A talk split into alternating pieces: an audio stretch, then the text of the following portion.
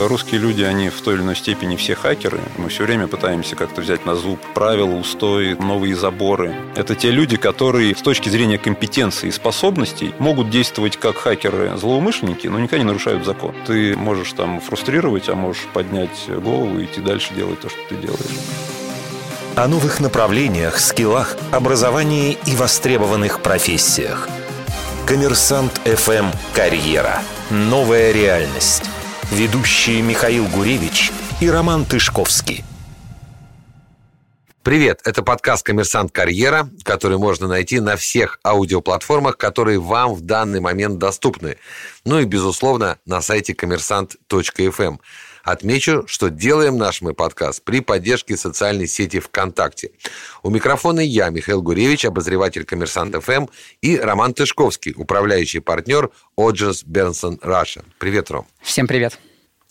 А после непродолжительного перерыва мы решили возобновить работу. У многих из нас мысли сегодня далеки от вопросов карьерного роста. Мы постоянно летаем, листаем сообщения в телеграм-каналах и ссоримся с, казалось бы, очень близкими людьми. Ну, а с другой стороны, стараемся поддержать родных, которые оказались в непростой ситуации. Но очень важно не забывать, что, как было написано на кольце царя Соломона, и это пройдет. Будут новые проекты и новые карьерные идеи. Поэтому мы с Ромой и всей командой снова с вами и представляем новый сезон «Карьера. Новая реальность». Сегодня поговорим о работе в кибербезопасности. Наблюдая за бесконечными ддос-атаками, взломами государственных сайтов и сливами в публичную сферу баз данных частных пользователей, трудно не отметить, что кибербезопасность – профессия не только технологическая, но, видимо, и военная. О том, как правильно строить в ней карьеру, нам расскажет основатель Positive Technologies Юрий Максимов. Юрий, привет. Ну, привет, ребят. Слушай, вначале мы просто традиционно просим гостя рассказать о себе. двадцать лет компании исполняется, насколько я понимаю, в этом году. А ты с момента основания ее возглавлял вплоть до прошлого года.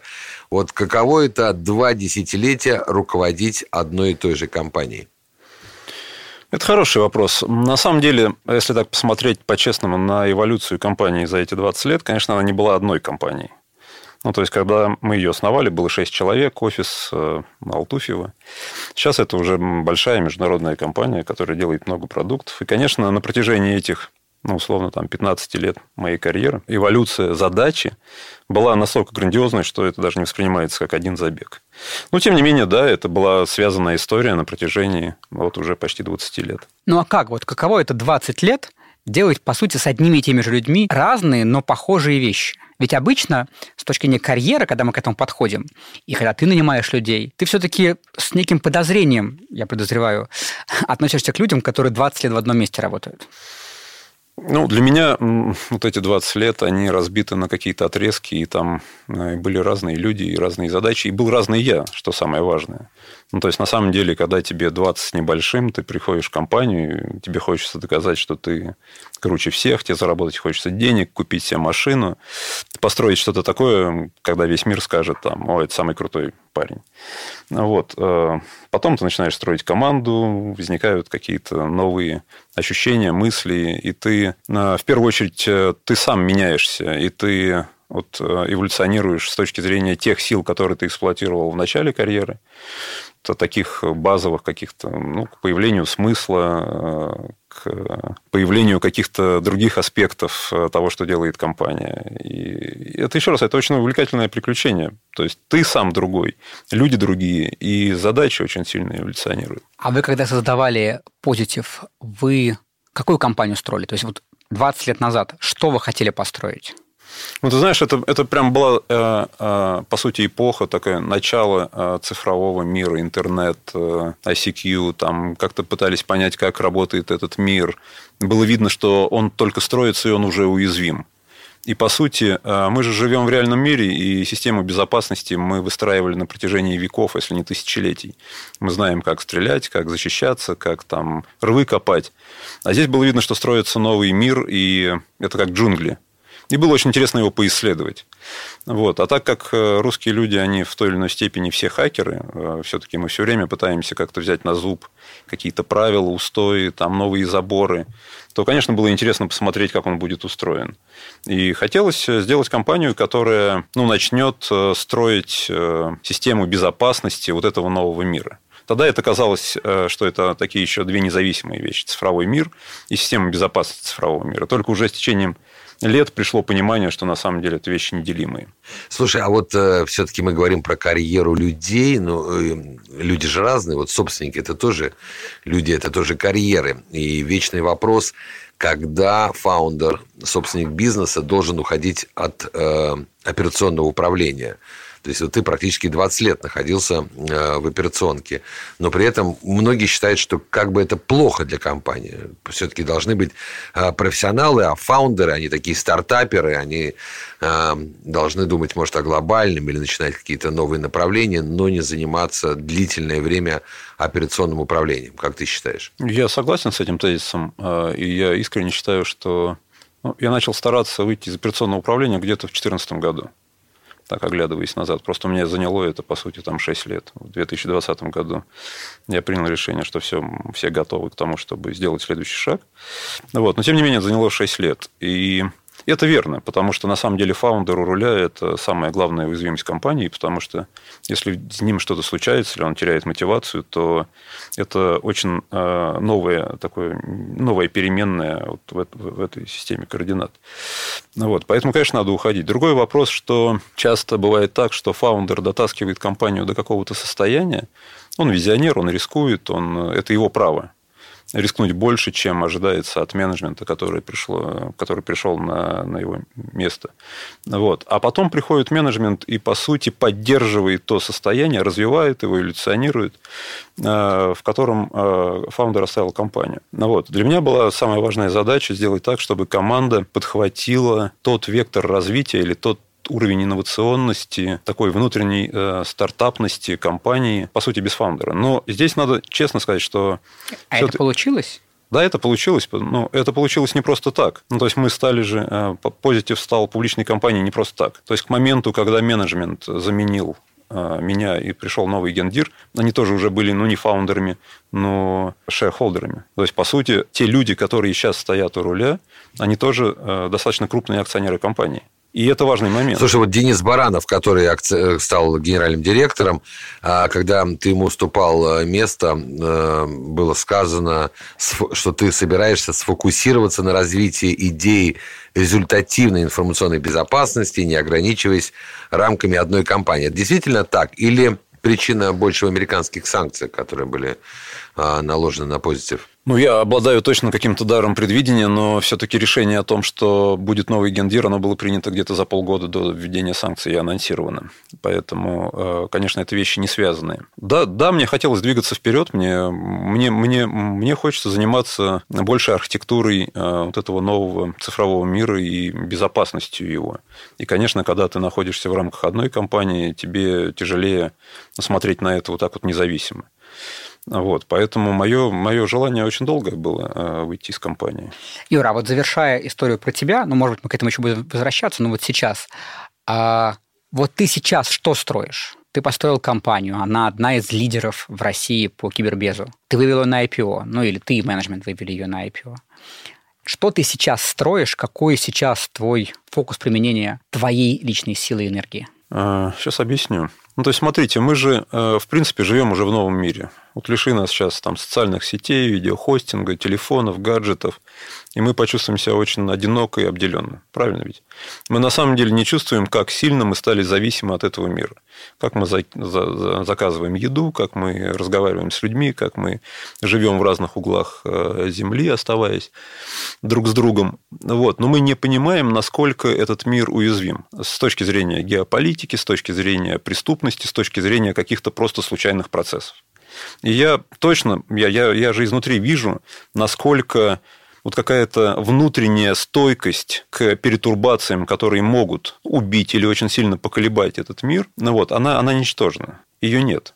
И вот эта вот безопасность и стойкость, она очень сильно отстает от развития этого мира. И, конечно, я как человек, который видел, э, как уязвим этот мир. Сколько я видел демонстраций того, как можно остановить ту или, ча- ту или иную часть этого мира. Конечно, мне, мне тяжело в нем жить, ничего не делая. Пример привести, просто чтобы люди, которые далекие от этого мира, поняли а, вот про ту уязвимость, о которой ты говоришь. Ну, мы сейчас начинаем в связи с текущей обстановкой видеть, как, как легко ну, что-то останавливается, что-то становится доступным из того, что не должно было остановиться.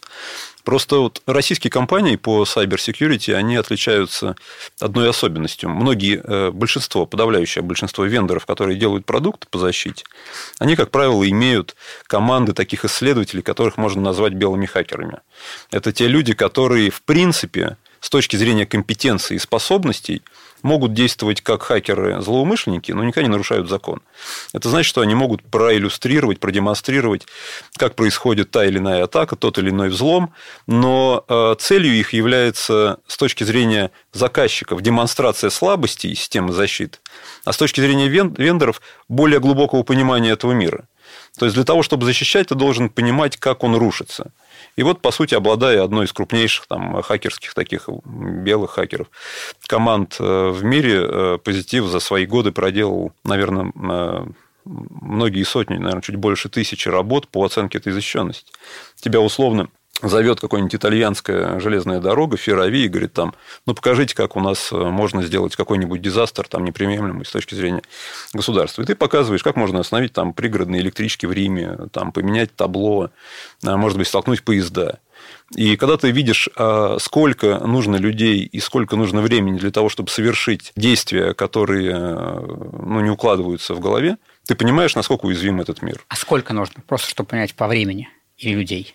Ну, если говорить даже про гражданских людей, которые никогда не обучались в каких-то, я не знаю, там, специализированных вузах по кибербезопасности, тем более каких-то военных историй, ну, то есть просто люди, которые вышли из ай ти, из админов, вот, то на несколько лет назад такая типическая ситуация для всего мира – это, по сути, несколько человек и дней достаточно для того, чтобы причинить крупному бизнесу такой ущерб, от которого ну, компания может просто, по сути, перестать существовать. Слушай, прежде чем мы перейдем подробно э, говорить про отрасль, еще один момент э, хотелось бы спросить про твой опыт, практический опыт. Дело в том, что сегодня многие компании попали под санкции. Ты в этом отношении пионер, э, как бы раньше всех. Ты был до того, как это стало еще было не модно, да. Да-да-да. Вот э, можно какие-то практические советы, э, какие-то трудности, с которыми люди столкнутся, э, или opportunity, то есть возможности, которые откроются? Вот оттуда расскажи нам, как это. Ну, смотрите, я не попал как физическое лицо под санкции. Одно из юрлиц группы Позитива попало под санкции. Но, тем не менее, мы испили эту чашу вполне так прилично для того, чтобы чувствовать, как это происходит. С точки зрения бизнеса, я думаю, что чем больше санкций, тем будет меньше того эффекта, который санкции оказывают. Потому что не так страшны санкции с точки зрения бизнеса, как боязнь вторичных санкций. Вот. А боязнь вторичных санкций – это такой очень психологический момент, когда, по сути, твои партнеры, контрагенты начинают тебя побаиваться с точки зрения того, что если они будут иметь с тобой дела, то это может коснуться их самих. То есть, их может, могут тоже включить под санкции. Ну, это и как это... цензура, самоцензура. Ты про это. Ну, не знаю. Это, это крайне такой психологически неприятный момент. То есть, ты становишься в одночасье таким изгоем, а при условии того, что ну, у русского человека вообще-то в крови такое обостренное чувство справедливости, то когда ты попадаешь под санкции за то, что ты никогда не делал, не собирался, и, и, вот, то в тебе, конечно, очень такое большое возмущение. Ну, то есть, ты никогда ничего не делал такого, на тебя наложили санкции, и, по сути, многие начинают на тебя смотреть как, ну, типа, такой немножко... Чумной? Да, немножко чумной. Ну, вот, и, конечно, мы сейчас, вот к сегодняшнему моменту, там, год тренировались... Ну, это, на самом деле, очень сильно закаляет, потому что ты можешь там фрустрировать, а можешь поднять голову и идти дальше делать то, что ты делаешь. Коммерсант эф эм. Карьера. Новая реальность. Что, переходим, к, собственно говоря, к отрасли. Вот, кибербезопасность – это совсем отдельная область ай ти или а, нет ничего особенного с точки зрения вот, профессиональных навыков и, конечно, карьеры? Вот, а, насколько вообще это отдельно от всего остального? Ну, вообще, традиционно считается, что кибербезопасность – это такая вот отдельная отрасль. И в этом, может быть, есть большая беда. То есть, грубо говоря, мир цифры развивается сам по себе, а параллельно есть мир, мир кибербезопасности, задача которого как-то ну, быстренько так сделать так, чтобы там было побезопаснее. Вот. И, в принципе, такой подход, он в периоде там, последних лет показал, что он терпит фиаско. То есть, так, так быть не может. Наклепать новый мир без учета кибербезопасности можно быстро. Но ты упираешься в естественный стоп-фактор, когда на уровне интуиции люди не готовы идти в этот мир. Ну, то есть, технологически, условно, там, наши беспилотники, готовность строить умные города, отдавать какие-то жизненно важные аспекты нашего существования в руки искусственного интеллекта, технологически мы готовы гораздо больше, чем эмоционально и морально. Мы верим в то, что, отдав это в руки у собственных машин, мы э, сможем нормально жить. Ну, потому что мы понимаем, сейчас поедут беспилотники, и они начнут творить что-то непонятное. Будут они сбивать людей, не будут. На них будут нападать хакеры, они будут там врезаться друг в друга и так далее. Вот, поэтому, конечно, э, вот этот... Э, такой э, бег без оглядки строительства нового цифрового мира, без должного отношение к кибербезопасности, он привел к некому такому естественному стопору. И то, что мы сейчас видим, конечно, вот эта вот э, возможность э, этому миру цифровому существовать, быть защищенным в реалиях в сегодняшних, это то, о чем ты дум- должен думать даже до. То есть, это не атрибут, не соответствие, не сопутствующий фактор. Это то, что либо тебе даст развиваться дальше, либо остановит полностью. Ну, а если приземлить то, что ты говоришь, на реальность, вот на... там человеческую реальность каждого дня сотрудников. Их трек-рекорд, их рост, он такой же, как у айтишников в других отраслях, и все-таки он уникальный, он э, имеет специфику, не позволяющую перепрыгивать из, одной, из одного подсегмента в другой. Нет, это все-таки там люди из той же крови и плоти, это те же приблизительно знания, умения. Единственное, что сейчас, может быть, кибербезу как будто бы предъявляются больше требования в такой ну, готовности, может быть, перекраивать этот мир. То есть, он очень нуждается сейчас в переосмыслении. Что а это значит, когда ты говоришь «перекраивать этот мир»? То есть, это такие красивые слова, а на действиях каждого человека, работающего в кибербезе, это как влияет? Ну, смотри, вот, грубо говоря, есть какая-то нарезка этой индустрии. Там есть фаерволы, есть системы корреляции. Можешь коротко вот описать людям, которые не знают кибербез, что, как бы, какая это нарезка? Ну, то есть, есть продукты, которые защищают э, цифровой мир. Угу. Э, есть ограниченное количество классов, они придуманы, условно, там, давным-давно, хорошо описаны в аналитических агентствах. Ну, вот все знают, там, антивирус. Антивирус да, – это антивирус. класс, класс угу. решения, там, firewall. Это продукт, который позволяет там, контролировать и устанавливать правила сетевого взаимодействия. Угу. Есть специальные веб-фаерволы, это продукты, которые позволяют защищать веб-порталы и веб-системы какие-то, ну и так далее. И, по сути, раньше подразумевалось, что ставя такие продукты и правильно их настраивая, ты получаешь желаемый результат. Но сегодня мы оказались в точке, в которой видно, что даже правильная эксплуатация, установка этих продуктов согласно бест-практикам, лучшим практикам мировым, приводит к результату, при котором все равно несколько человек-хакеров могут за несколько дней полностью остановить там, твою систему. Ну, или там, с точки зрения человека лишить его вот этого там, цифрового мира. Вот. И, конечно, конечно, нужно переосмысливать, а как сейчас нужно строить кибербезопасность для того, чтобы получить желаемый результат. Это, а что такое желаемый результат? Если мы говорим, что там, ну, условно, там несколько лет назад можно было два поезда столкнуть в течение, скажем, не в нашей стране, а в другой стране, в течение нескольких дней. Наша задача добиться того, чтобы вот такие люди не смогли не то, что там за несколько дней, за месяц не могли устроить столкновение поездов, потому что это неприемлемый абсолютно сценарий. Вот. И э, вот этот мир надо, по сути, перестроить заново. Целеполагание ясно. И события последних э, лет, я бы сказал, лет, оно показывает, что на самом деле мы понятно, чего мы боимся. Сейчас добавилась еще геополитика, вот это такие почти полукибервоенные какие-то события. Вот. Но до этого все равно были организованные преступные группировки. Нас обзванивали, там, крали какие-то деньги. Много инцидентов, связанных с корпоративными какими-то участниками. Они же не всплывают в паблик. Только то, что случайно улетело, ну, как-то муссируется. А на самом деле этого гораздо больше. Ну, то есть, практически нет там ни одной компании, которая так или иначе финансово сильно не пострадала от киберпреступности. Ну, то есть, то, что мы видим лавинообразное развитие преступности вот среди физических лиц, ну, ровно так же происходит среди корпоративных пользователей. Просто мы этого не видим. Вот. И мы видим, как сильно изменилась эта история за последние несколько лет. Поэтому сейчас, конечно, от людей, которые придут в кибербезопасность, может быть, сейчас, через год, через два, через три, требуется гораздо больше креативности и, может быть, готовности готовности не использовать, а строить вот эти инструменты.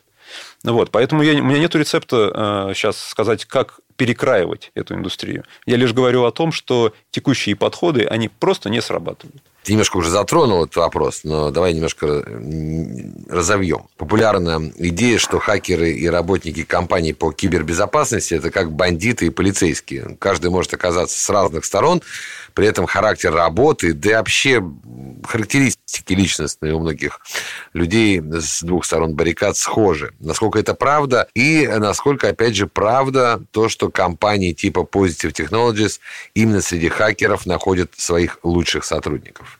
Ну, смотри, я еще раз хотел бы все-таки сказать, что здесь нет неправомерно говорить, здесь хакеры, а здесь сотрудники там кибербезкомпаний.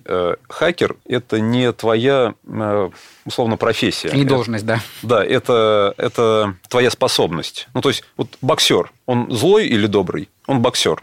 Он может врезать так, что от этого можно помереть. Вот. Если он действует в условиях, там, я не знаю, профессиональных соревнований, это хорошо. Если он на пьяной драке кого-то там убрал, то это прям плохо. То же самое хакер. Еще раз. Хакер – это человек, который может заглянуть в глубины каких-то систем, понять, как они устроены, как их можно остановить, как их можно улучшить. Хакерское мышление. Вот, понимаете, вот, хакерское мышление способно обходить какие-то правила, устои. Ну, еще раз, вот хакерское мышление, оно в основе вообще русского человека. Ну, то есть, мы читаем инструкции, нет, не очень, мы все время пальцами что-то там расковыриваем. Мы, мы мало э, говорим, что нам нужно делать, и часто пытаемся на зуб взять какие-то истории. А вот если попробовать так не делать, а так сделать. Вот, поэтому это, еще раз, это, это некое умение. Вот, поэтому нет противостояния хакеров с кем-то. Есть, можно даже сказать, противостояние хакеров с хакерами. Ну, то есть, как сделать так, чтобы в нашем мире люди, обладающие таким даром, я бы сказал, способностями, они выбирали путь, условно, ну, добра, когда ты можешь, может быть, зарабатывать чуть меньше, но ты можешь делать очень созидательные вещи с точки зрения нашего будущего. То есть, да, такая борьба белых хакеров и черных хакеров. Да, а кто но зарабатывает, кибер... кстати, больше? Да, но кибербезопасность, она не включает в себя только хакеров. Кибербезопасность – это и программисты, это и такие технологии, которые мы видим изо дня в день вне кибербез-индустрии. Это искусственный... А вот расскажи, пожалуйста, какие должности или какие позиции, если мы говорим про карьеру, а это главный смысл нашего подкаста, какие позиции есть в кибербезе, в которые человек может прийти и построить свой карьерный трек? Ну, смотри, ты говоришь кибербез. Вот если ты кибер, то в целом там везде есть бес. бес. Так. Ну, то есть, ты, условно, там человек, который строит какое-нибудь промышленное производство на заводе. Его можно взломать. Человек, который защитит промышленное производство, он обладает в первую очередь знаниями технологического производства, а потом еще знаниями кибербезопасности. Поэтому, по сути, это некий такой, знаешь, роль, дополнительный ген человеку, который на самом деле работает в технологической э, области, получив который, он может стать человеком, который работает уже в кибербезопасности. Ну, погоди, давай, чтобы просто разобраться, давай опиши какой-нибудь идеальный трек. Вот человеку сейчас пятнадцать лет, он слушает наш подкаст и говорит, блин, я очень хочу стать как бы круче, чем Юра. Вот я хочу пройти весь путь. Я русский, я хакер. Да, вот прям весь путь. Вот ему пятнадцать. Какой правильный путь? Там, не знаю, вуз, потом что-то еще, первая работа, вторая работа, пятая работа. Что? Вот какой трек? Ну, просто нарисуй его, чтобы люди понимали. Давай разделим это на две части. Давай. Первое, как стать хакером. И второе, как стать человеком, который э, занимается кибербезопасностью. Кибербезопасностью можно заниматься с очень разных позиций. То есть, ты берешь любую айтишную специальность, ты программист, ты разработчик какой-нибудь АСУ-ТП-системы. И в целом, вот занимаясь сейчас этим, ты можешь в какой-то момент времени сказать, а вообще мне хочется стать там человеком, который занимается кибербезопасностью. Ты получаешь дополнительный навык и начинаешь это делать. Другое дело хакер. Хакер – это все-таки это определенное какое-то вот... Ну, если ты видишь в себе желание там что-то разломать, посмотреть, как устроен телевизор, а если там эти две кнопки нажать, а если там отключить из розетки там и включить какой-нибудь, я не знаю, там динамо-машину, ну, ты имеешь склонность к такому хакерству, то, конечно, широкий кругозор, там многие люди приходят из администраторов в эту индустрию. Ну, вот. Хотя нет какого-то четкого правила. Ну, то есть, по сути, будучи каким-то таким э, айтишником с широким кругозором и с э, такой пытливостью ума, готовностью чего-то там разобрать, разобраться, понять, как устроено, то это прям хороший путь в хакеры. Ну, вот. Но еще раз, кибербезопасность не заканчивается хакерами. а хакеры в кибербезе зарабатывают больше, чем все остальные? Я очень надеюсь, что сейчас хакеры начнут зарабатывать очень много, потому что мир находится в периоде трансформации от такой, знаете, безопасности, когда мы точно знали, что сделав А, Б, С, ты получаешь результат, а к системе, когда ты понимаешь, что ты не знаешь, что нужно сделать, чтобы получить нужный результат. И в этих условиях тебе нужно очень четко и качественно уметь мерить этот результат. А померить его, по-честному, могут только хакеры. Важно ли, чтобы человек учился в техническом вузе? Может ли человек быть успешным в кибербезе, не имея технического образования? У нас есть безумно талантливые хакеры в позитиве, которые закончили филологический вуз. Угу. Но в среднем все-таки... В среднем все-таки это выпускники технических вузов. После того, как они вышли из вуза, у них первая работа в кибербезе или они где угодно и потом перескакивают туда, исходя из вашего опыта? У нас много приходит в кибербез молодежи, которые приходят сразу после вузов. Их трек внутри. До какого момента ты растешь как эксперт, который сам ручками все делает? И в какой момент ты переходишь в ситуацию лидерства, в ситуацию управления? И вообще есть ли такая, ну, история в кибербезе? Или всегда, даже там, если ты достиг самого высокого уровня, ты все равно как бы играющий тренер, играющий хакер? Момент, когда ты становишься лидером, берешь на себя менеджерские функции, это, по сути, твое решение. Потому что мир кибербезопасности меняется очень быстро, возникает много новых задач, и все время нехватка менеджеров. И поэтому, скорее, вот в компаниях очень часто всех подталкивают. Ну, давай, ну, возьми хотя бы команду три человека, четыре, там денег больше, еще чего-то. А человеку еще интересно прям руками поработать. Вот, поэтому момент, когда человек идет по пути руководителя, он выбирает самим человеком, готовностью его. Что хорошо, то, что все равно руководители, по моему опыту, в кибербезопасности, они все равно обладают hands-on навыком. То есть, все равно это люди, которые руками умеют что-то делать. Потому что это такая среда, да, экспертная, там много звезд, и, конечно, быть руководителем, условно таким, который плохо разбирается в предметной области, это, ну, такая очень непопулярная тема. Вот. Поэтому все равно ты приходишь, как правило, технарем, экспертом, начинаешь работать. В момент, когда ты готов двигаться дальше, ты занимаешь лидирующие функции, но ты все равно остаешься, остаешься человеком, который всегда готов поработать руками. Коммерсант эф эм. Карьера. Новая реальность. Если говорить про эту индустрию, то чтобы зарабатывать в ней, ну, давай так, сто пятьдесят тысяч рублей, кем нужно быть? Какой вообще стартовый уровень в этой индустрии? Ну, я думаю, что здесь нет принципиального отличия от других айтишных специальностей. Ну, то есть, ты приходишь там, может быть, программистом, может быть, тестировщиком. Да, у тебя уже есть какой-то прицел на кибербезопасность. И ты с самого начала, занимая пока еще младшие технические должности, ты все равно ты, ты уже используешь свой какой-то опыт или интерес в кибербезопасности. Ну, как правило, твоя зарплата, она такая же. Ну, сколько это в деньгах? Ну, вот, исходя из твоего опыта текущего, ну, не только компания «Позитив», вообще вот всей индустрии. Я, честно говоря, даже не знаю. Окей. Okay. А что нужно сделать в этой, в этой индустрии, чтобы зарабатывать триста? Кем нужно быть? Мы все, всем этот вопрос задаем, просто потом сравниваем разные индустрии. В триста тебе нужно зарабатывать, тебе нужно быть человеком, который, ну, обладает хорошей экспертизой. Экспертизой разработчика. То есть, экспертом. Экспертом, да, экспертом. Достаточно. Да. пятьсот. пятьсот ты уже можешь быть очень хорошим экспертом и, ну, руководителем.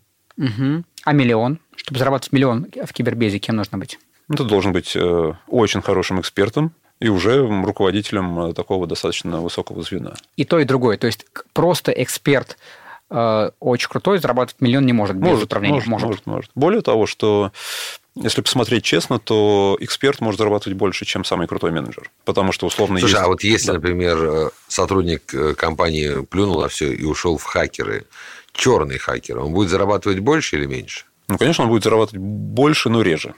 То есть, хакеры всегда зарабатывают больше, чем кибербезопасники, но менее стабильно. Ну, опять, возвращаясь к такой терминологии, хакеры, которые работают на темной стороне, они могут зарабатывать больше. Но мы же видим сейчас, условно, там зашифровали, заблокировали какую-нибудь компанию, какие выкупы они там просят. Там же речь идет о десятках миллионов долларов, и эти десятки миллионов платят.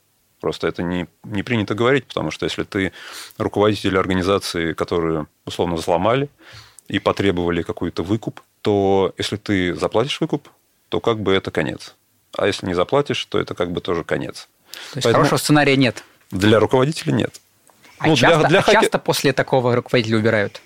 Ну, видишь, к счастью, может быть, для руководителей и для спокойствия обывателей такие истории максимально замалчиваются. Мы же не знаем про них так много. Ну, помните, был случай... Вот, ну, да, а хакеры там... максимально при этом зарабатывают. Да-да-да. Помните, случай был, в Ирландии украли базу данных всех больных. Uh-huh. Вот, uh-huh. И попросили выкупом двадцать или тридцать миллионов долларов. И где новость про то, заплатили или не заплатили? Ну, не рассосалось же. Ну, то есть, заплатили. Рас... Не сказал. Слушай, а, а куда уходят сотрудники дальше? Ну, поработал человек, например, в Positive Technologies, все здорово, хочу что-то еще попробовать. Ну, в частности, например, есть такая гипотеза, вы же обслуживаете большие корпорации, у которых тоже есть свои службы кибербезопасности. Вот как часто бывает, что ваш сотрудник уходит как бы к клиенту, или так не происходит?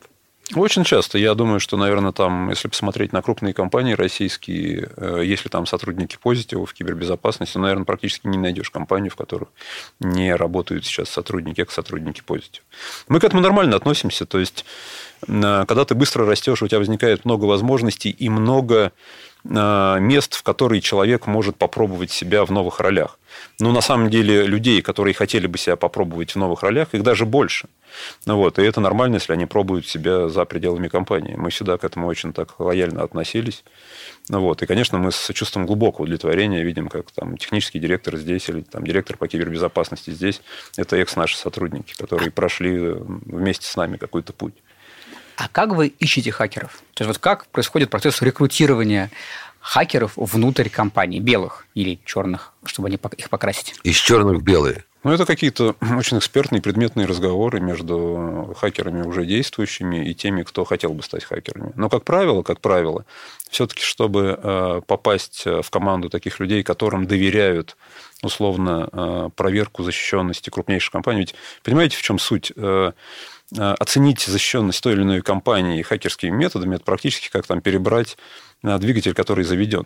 Ну, то есть, без отрыва от э, производства, от, без остановки деятельности должен проверить, что компания взламываема, но при этом она не должна взорваться или остановиться.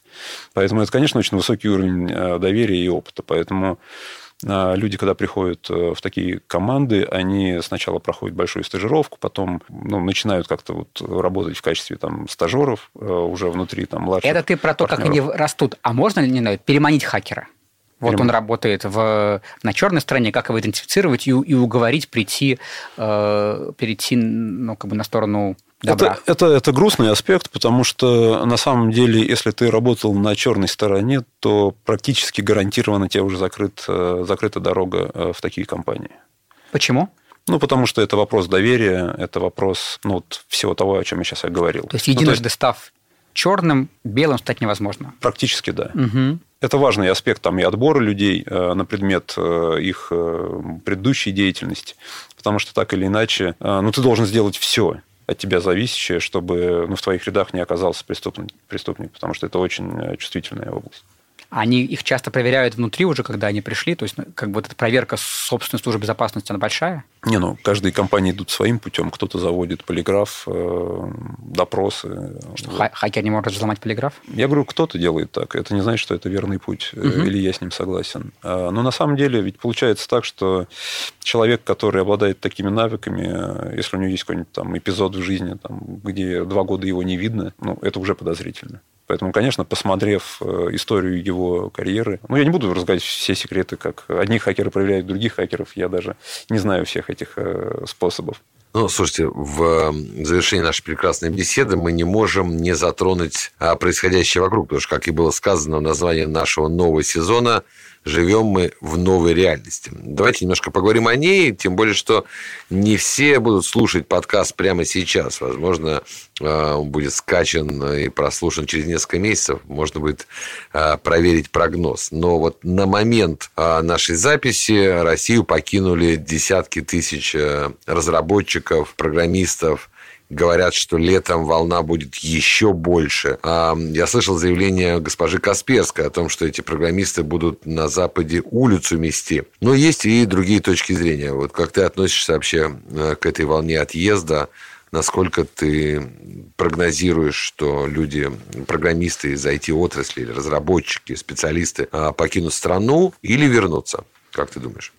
Ну, я думаю, что вот одним скопом рассматривать этот вопрос просто было бы безответственно. Давайте разберем несколько там составляющих. Первая составляющая. У нас есть российские айтишные компании, которые имели преимущественно международный бизнес, где доля российского бизнеса составляла несколько процентов, и они перевезли своих сотрудников за границу. Таких компаний не бесконечное количество, но, тем не менее, они пытались перевести всех сотрудников, не все уехали, никогда все не уезжают. Есть пятьдесят процентов, шестьдесят процентов людей, у которых родители, дети, там, могилы предков, и они не уезжают. Вот. И здесь я бы очень лояльно относился к таким компаниям и людям. Почему? Потому что, на самом деле, эти люди построили международный бизнес, качество международного бизнеса. И, конечно, взять и просто там его бросить было бы неправильно. Вот. Все-таки ведь наш главный актив у страны – это, это наши люди. И айтишники, которые уехали за границу, они все равно остаются русскоговорящими айтишниками, которые зачастую, в подавляющем большинстве, любят свою страну. Вот. Но сейчас они работают там. И это наш главный актив, он рано или поздно будет применен. Это первая история. Вторая история, то, что есть компании, которые, в которых работают российские айтишники, которые не так зависимы от текущей геополитической обстановки, и у них нет нужды перевозить своих людей.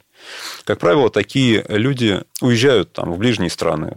Я знаю, много там уезжает в Армению, в Грецию, кто-то в Эмираты. Но мне кажется, мне кажется, что несколько преувеличен объем оттока этих людей. Вот с кем я не разговаривал, но это условно какие-то где-то доли процентов, а где-то проценты. Речи не идет даже там о пятидесяти процентах. Не идет. пять-десять. Да. Даже о пяти-десяти не идет. При этом это люди, которые уехали в другую страну и продолжают работать в этих компаниях. Да, им стало сложнее, потому что сейчас как-то колеблются валюты, там сложности с переводом этих денег. Но, тем не менее, это такой психологический момент, и здесь я бы тоже очень лояльно отнесся бы к, к этим людям. Но если сейчас человеку дискомфортно, и он уехал, ну, окей, не надо его демонизировать, пускай он там поработает, отдохнет, осмотрится. Все равно видно, что это временная мера. Ну, то есть, эта история не про иммиграцию в Армению. Это история про то, что сейчас вот одному человеку здесь стало невыносимо находиться. И он поехал. И это нормально.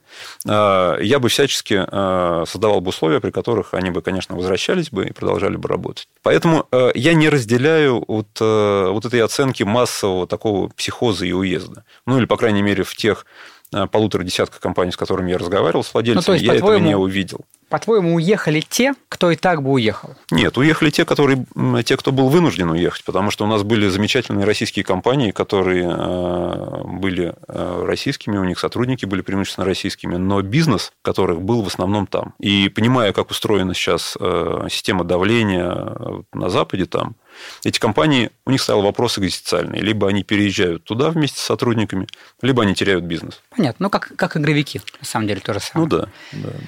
Скажи, пожалуйста, три самых важных качества, которым должен обладать человек, чтобы стать супер выдающимся лидером или экспертом в кибербезе.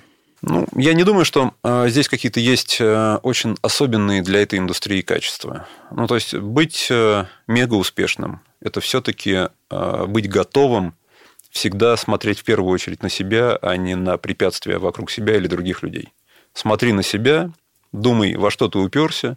Скорее всего, ты уперся в себя, меняй что-то в себе и двигайся дальше. Это первое. Второе. Ну, чтобы двигаться вперед, ты все-таки должен смотреть на мир по-своему. Когда тебе говорят, что миллион людей и тысячи лет делали так, это не значит, что ты тоже должен сделать так. Ты уникальная личность, и ты имеешь право смотреть на решение задач вокруг себя уникально. Поэтому э, будь немножко хакером, э, будь все время готов посмотреть, а как по-другому можно сделать.